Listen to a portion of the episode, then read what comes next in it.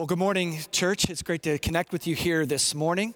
We're in the second message of our series called Blessed Are Those, where we are looking into the first part of Jesus' most famous sermon called the Sermon on the Mount. These first 12 verses in the book of Matthew, chapter 5, it's called the Beatitudes. And each week we're going to be covering one Beatitude after the next. And one of the things that you'll find in each of these Beatitudes, or at least it should, raise some eyebrows each time because it really keys on this word blessed. Blessed are those. Blessed, of course, means the fortunate circumstances that we find that we are in surrounding us, but it also indicates God's role that God was the one that provided the fortunate circumstances that we are able to enjoy. But the kinds of blessed circumstances that Jesus offers or says in his Beatitudes are not the things that we would want.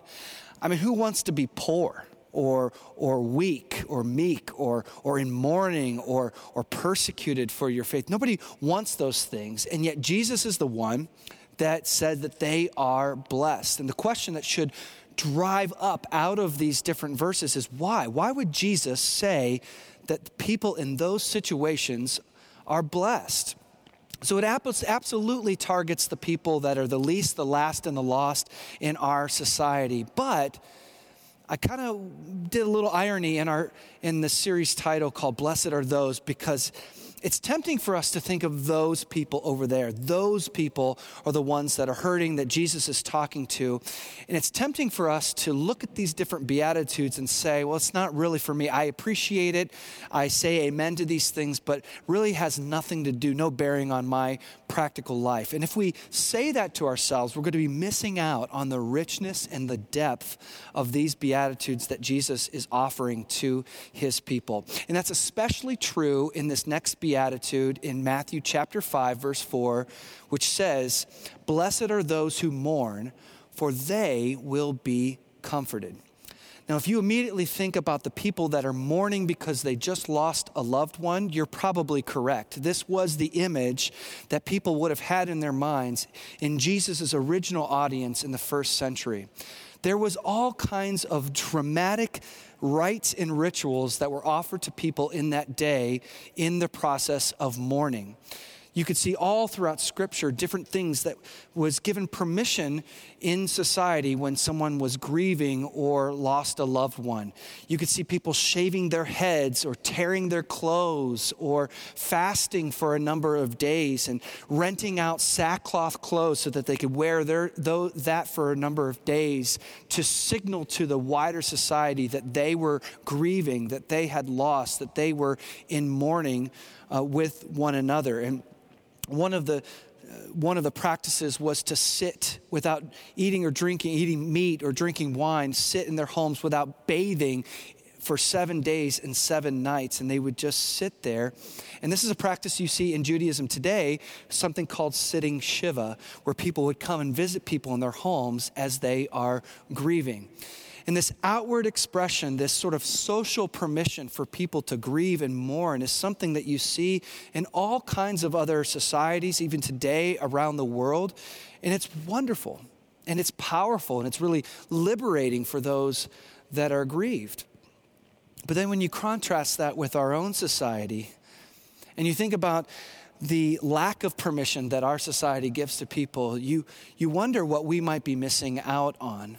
Now, granted, there are funeral proceedings and uh, different rites that, that we practice in our own society and our own culture, but time and time again, when I have ministered to people who have lost a loved one, they are immediately confronted with the fact that, that people that are bereaved are sitting in their pain and their loss and their sorrow, and it continues to last.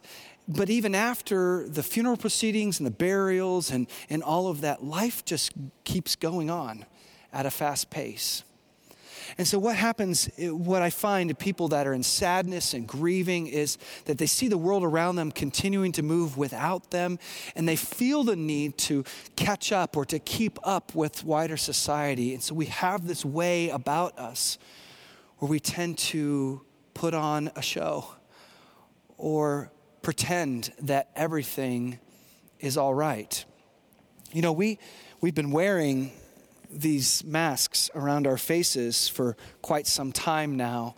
And I know they're really uncomfortable. People don't like them. If you do outside work, I can imagine that is just really uh, bothering and annoying. And if you wear glasses, I've seen it gets fogged up and, and all of that.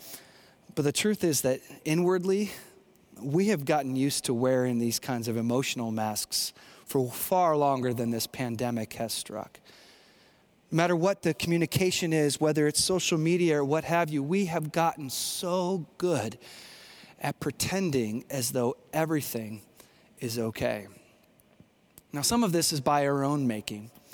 I had a friend one time, she had a really traumatic experience growing up. She was about a middle schooler and she lost her brother at the age of 17. He committed suicide. And she was a really strong person and she saw the grief that was happening on her mother's face. So she, she decided in that moment that she was going to be the strong one. And so she buried her grief. And it wasn't until many years later that that began to surface. And it came up in far more damaging ways because she had buried it. But there's also this sort of social stigma that goes along with grief and pain where we as a society and we as a culture, we, we don't allow one another to truly surrender ourselves in grief and to truly name the fact that, that we are in sorrow. About eight years ago, my marriage was almost over. And it was hard for me to recognize at the time. But I went on a hike with a, a friend of mine, my best friend, and you know your, who your best friends are when they can tell you the truth. And he looked at me and he said, I think you need counseling. And immediately my walls went up. No way am I going to do counseling. I'm a pastor. I'm the kind of person that's supposed to have it all together and to model what it looks like to have a flourishing life in Jesus. There's no way that I'm going to see a counselor. Pastors don't see counselors. We are the counselors, we don't see counselors. And I was afraid. I was afraid of the stigma and what other people might think.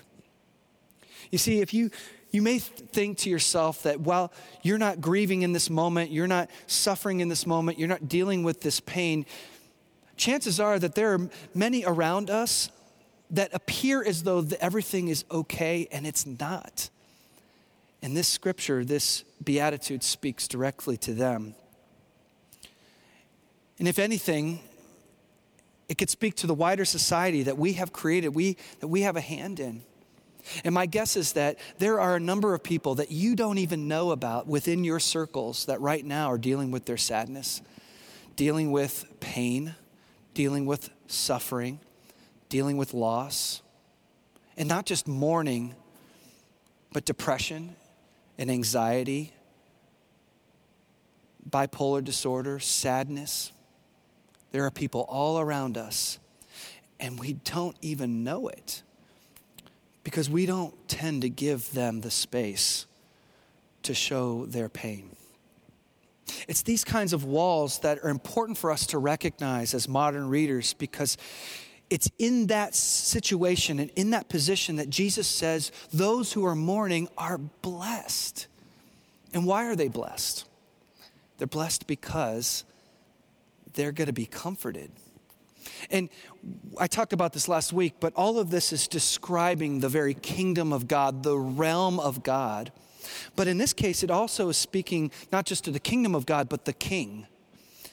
And that God is our comforter.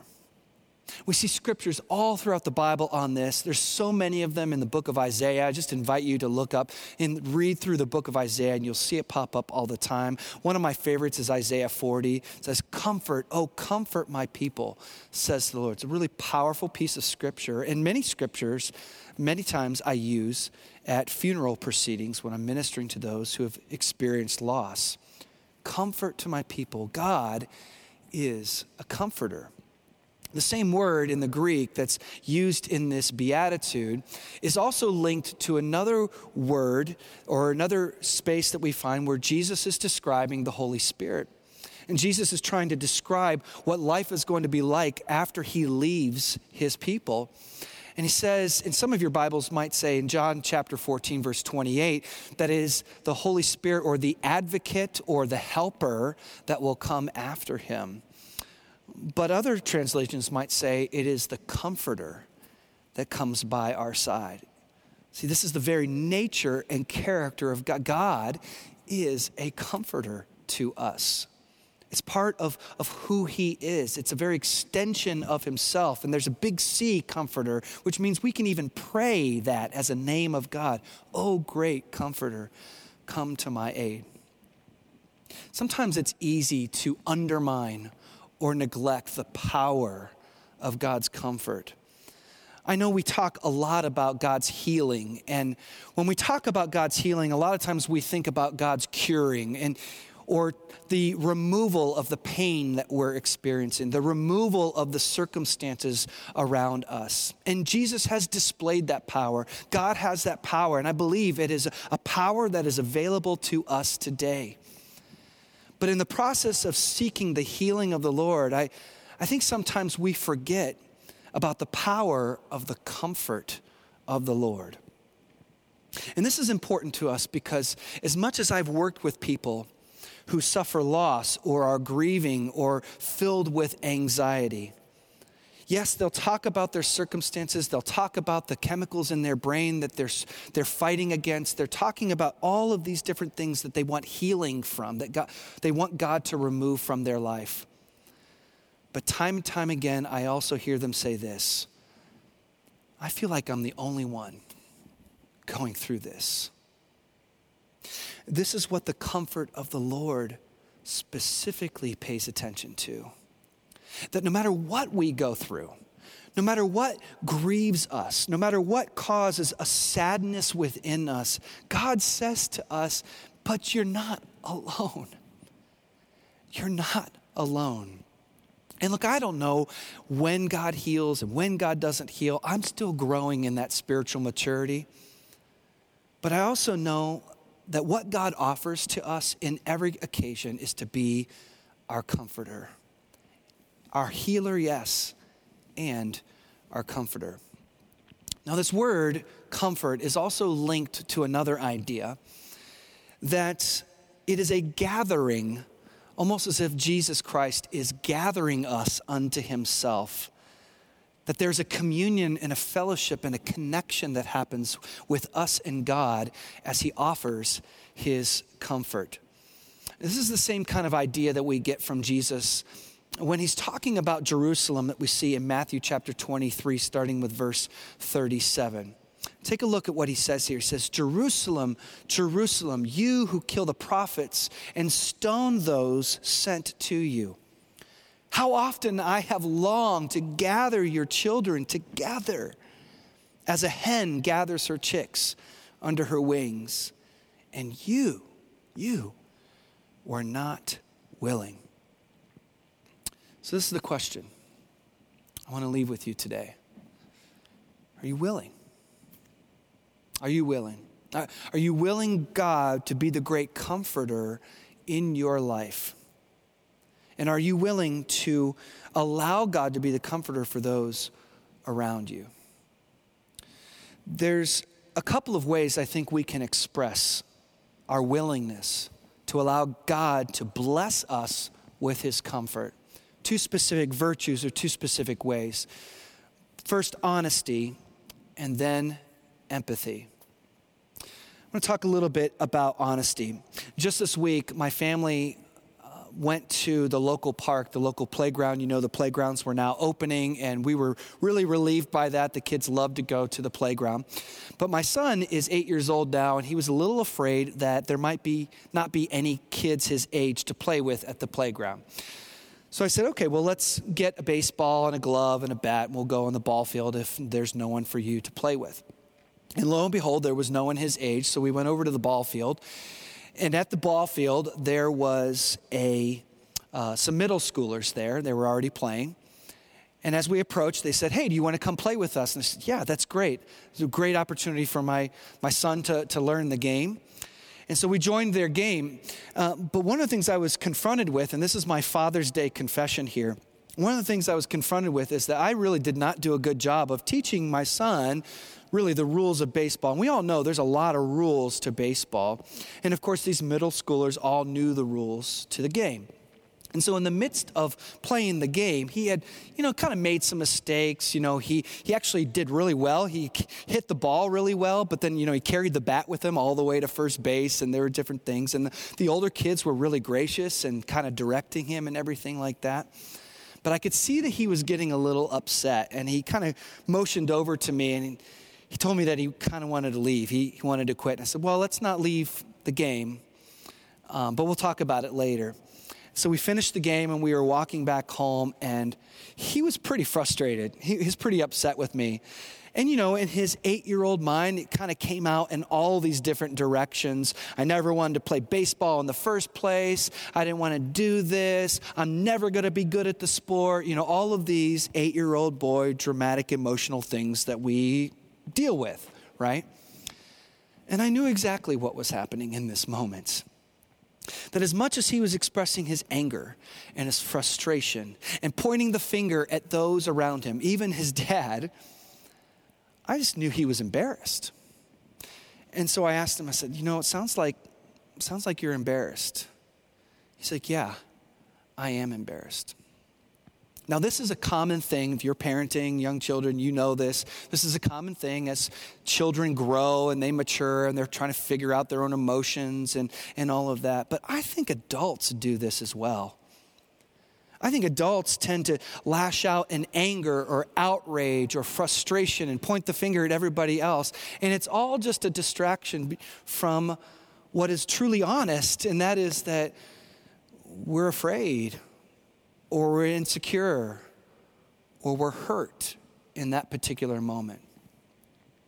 It's important for us to be honest if we're going to be willing to let God be the comforter in our hearts and in our lives. You know, our weeds have roots. Uh, some of you probably been gardening, the weather's great for that. And you've been pulling weeds, right? And you've been, you know that if you just try to take the tops of those weeds off in your garden, they're going to grow right back, maybe even a matter of days. You got to get under and expose the roots and pull the roots out. That's what God wants to get at. It's the things that are under the surface, the things that are really bugging us, the things that are really causing this mourning and crying and pain. And we got to be willing to be honest about that. It's really at the heart of the practice of confession. I know it's popular to think about it in terms of, you know, listing our rap sheet to the priest or the pastor or whoever. But it's more than that. It's really just an uncovering of what's real and true inside of us the hurt, the wounds that we carry, the sadness that we feel. It's just naming the reality. It's a, it's a holy honesty. This is something I work with when I'm counseling uh, m- married couples and it's really common, you know, in the first meeting, I meet with married couples in counseling, and they begin to describe the circumstances that led to the need for counseling in the first place the disagreements, the fights, the arguments, maybe some really more tragic and deeper stuff like infidelity and all of that. And they begin to describe the circumstances. But one of the things that I like to, and one of the exercises I like to get them to, is to begin thinking about, yes, these circumstances that are causing pain, but to associate their own feelings with them as well, and to name those things when they're describing it. And so, what we do is we have say, This is a problem, this is something I have a problem with. And then I ask them to state out loud, What is the feeling that you have associated with that? And it's amazing what happens when these couples are finally able to name the, name the feeling and the emotions that they've been feeling all along. The understanding, the mutual connection that happens in that moment is really just getting honest. And the same is true in our relationship with God. It's our ability to uncover the surface stuff and to be truly honest, to be brave enough to be truly honest, to let the comfort of the Lord be our strength. So that's the first word, honesty. The second virtue, if we're going to be willing to God to let God be our comforter, is, is empathy. Empathy. Empathy really is the ability to, to sit in the mess that someone else is, is sitting in. There's a great book of the Bible called the book of Job, and many of you have read it, I know, but some of you might not be familiar with it. And Job really is the epitome of the suffering human being. Everything tragic and devastating in this world happened to him. Everything was taken away from him. His family was killed. He lost his home, his livelihood, his personal health, everything. And it left Job in this state of complete brokenness and surrender. And he's sitting there in the ashes of his own home that had burned down. And then in chapter two, in the book of Job, it, it talks to us about how he had three friends. And once these three friends heard about everything that had happened to him, they got up immediately and they went out. And the scripture says, I believe in first, verse 11, chapter 2 of Job, that they went to console and to comfort him. So, what did they do? Well, the scripture tells us that they looked far off at Job in his, in his state of affairs. And they didn't even recognize him at, at first because of how tragic he looked. And they began tearing their clothes, all of those same mourning rites that I listed before, tearing their clothes, weeping, wailing, mourning. And then when they approach, they sit with him in the ashes. They sit with him for seven days and seven nights. And the scripture is very deliberate of including this detail. They said nothing.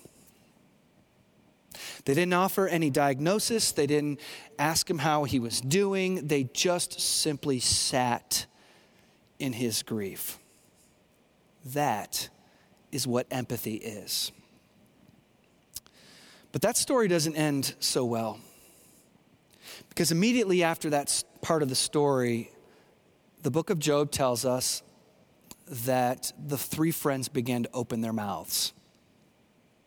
And they began telling Job what he did wrong. And they began diagnosing what led to these unfortunate circumstances and how he could have done it differently to prevent them. And they begin offering solutions and start playing the blame game and doing all of those things. And we get this grand picture that they are not helping. They stopped expressing empathy. You know, I've been really trying to get a grasp at what's happening in the world around us today. I know some of you might be tired of hearing about this, but the reality is, if we're going to talk about mourning and crying and pain, the truth is that we have people all throughout our country, and we have people in our congregation, our black and brown brothers and sisters, that are hurting right now. And as I've reached out to many of them, that's what the expression I get. They are sad. They are hurting. They're feeling the, the weight of the tension that is palpable in our society and our culture right now. And what makes it harder for them sometimes is that their friends, their white brothers and sisters, even with the best of intentions, attempting to engage them not with sitting in their sorrow with them, but of trying to engage in these national dialogues with them.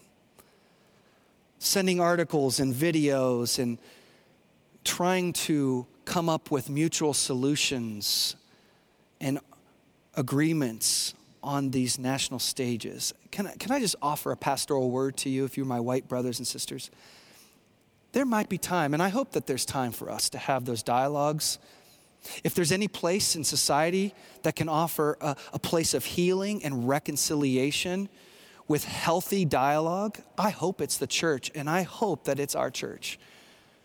But right now, it's time to show empathy, to sit with our brothers and sisters in the midst of their pain. Someone told me a story one recently that they did just that to one of our African American brothers in this church. And trust me, th- these two would probably go rounds when it comes to a political debate, but in this moment, our white brother saw the pain in our African American brother in our church and just reached out to him and said, If you need to vent, vent. And he did. He didn't offer any solutions, he just sat in it, sat in it with him. Empathy is the waiting room experience with hugs and sitting with the, the, the, patient that's ready to have their surgery. Empathy is not becoming the surgeon. We need more hugs than surgeries right now. Can we do that? Can we, can we offer that to one another in expressing the empathy of the Lord? You see, it's God's comfort that when we get truly honest, we allow God's comfort to come into our sadness, to come into our hearts, and to bless us with His work and His comfort. And it's out of that, then we then can extend that same comfort to those that are hurting around us. You know, I know some people um, don't like to, to think about this, but there are lots of people that are hurting around us. Our black and brown brothers and sisters in our congregation and around in our community. But I, I know that you know, we have police officers in our congregation as well, those that are also feeling the weight of this. And their families and their kids are feeling the weight when there's different rhetoric and things about police officers. They feel that too. You know, we don't have to choose sides. We can, out of the comfort and empathy of the Lord, we can reach out to whoever's in our reach. Because it's God's comfort that flows through us. It's really why we decided as a pastoral staff and the elder board of the church decided to come up with a statement this, uh, this week Many of you have seen that. If you haven't, they'll be on our website. We decided to come up with a statement so that we can show the empathy and comfort of the Lord. It's an address to make sure that we are uh, unambiguous about where we stand on racism and racial prejudice, to understand church history, where we did it right, where we fell short, but mostly to show the empathy of the Lord and to say that we hurt, we cry with your cries, we hurt with your hurts to the greatest extent that we can. We're here with you. I love 2 Corinthians 1 through through 4, and I'll leave this with you. It says, Praise be to the God and Father of our Lord Jesus Christ, the Father of compassion and the God of all comfort, who comforts us in all our troubles so that we can comfort those in any trouble with the comfort we ourselves receive from God. Are we willing? Are we willing? Are we willing to get honest, to let God truly minister to us in our grief and our pain and our sadness? And are we willing to be empathetic? That out of God's comfort, we can have a hand in being the comfort of God for those around us. Blessed are those who mourn, for they shall be comforted. Let's pray together. Holy God, thank you for this moment. And for those of us that are sitting in our sadness as the world has passed us by, I pray, God, that we would open up and let you bring your comfort to us. And for those of us that life is good and we're riding high and ev- all is well, I pray, God, that we would have a spirit of empathy to bring your comfort to those who are hurting. Help us to be your people. Help us to follow you and your ways. And help us be a blessing to those around us. It's in Jesus' name we pray. Amen. So, if you're sitting at home with your loved ones or if you're by yourself, there will be a series of questions like we do each week for you to reflect on or discuss with those around you. Just invite you to take some time with those, discuss them, tease them out a little bit. All with the hope and the prayer that God would continue to speak to you into your heart and in your life.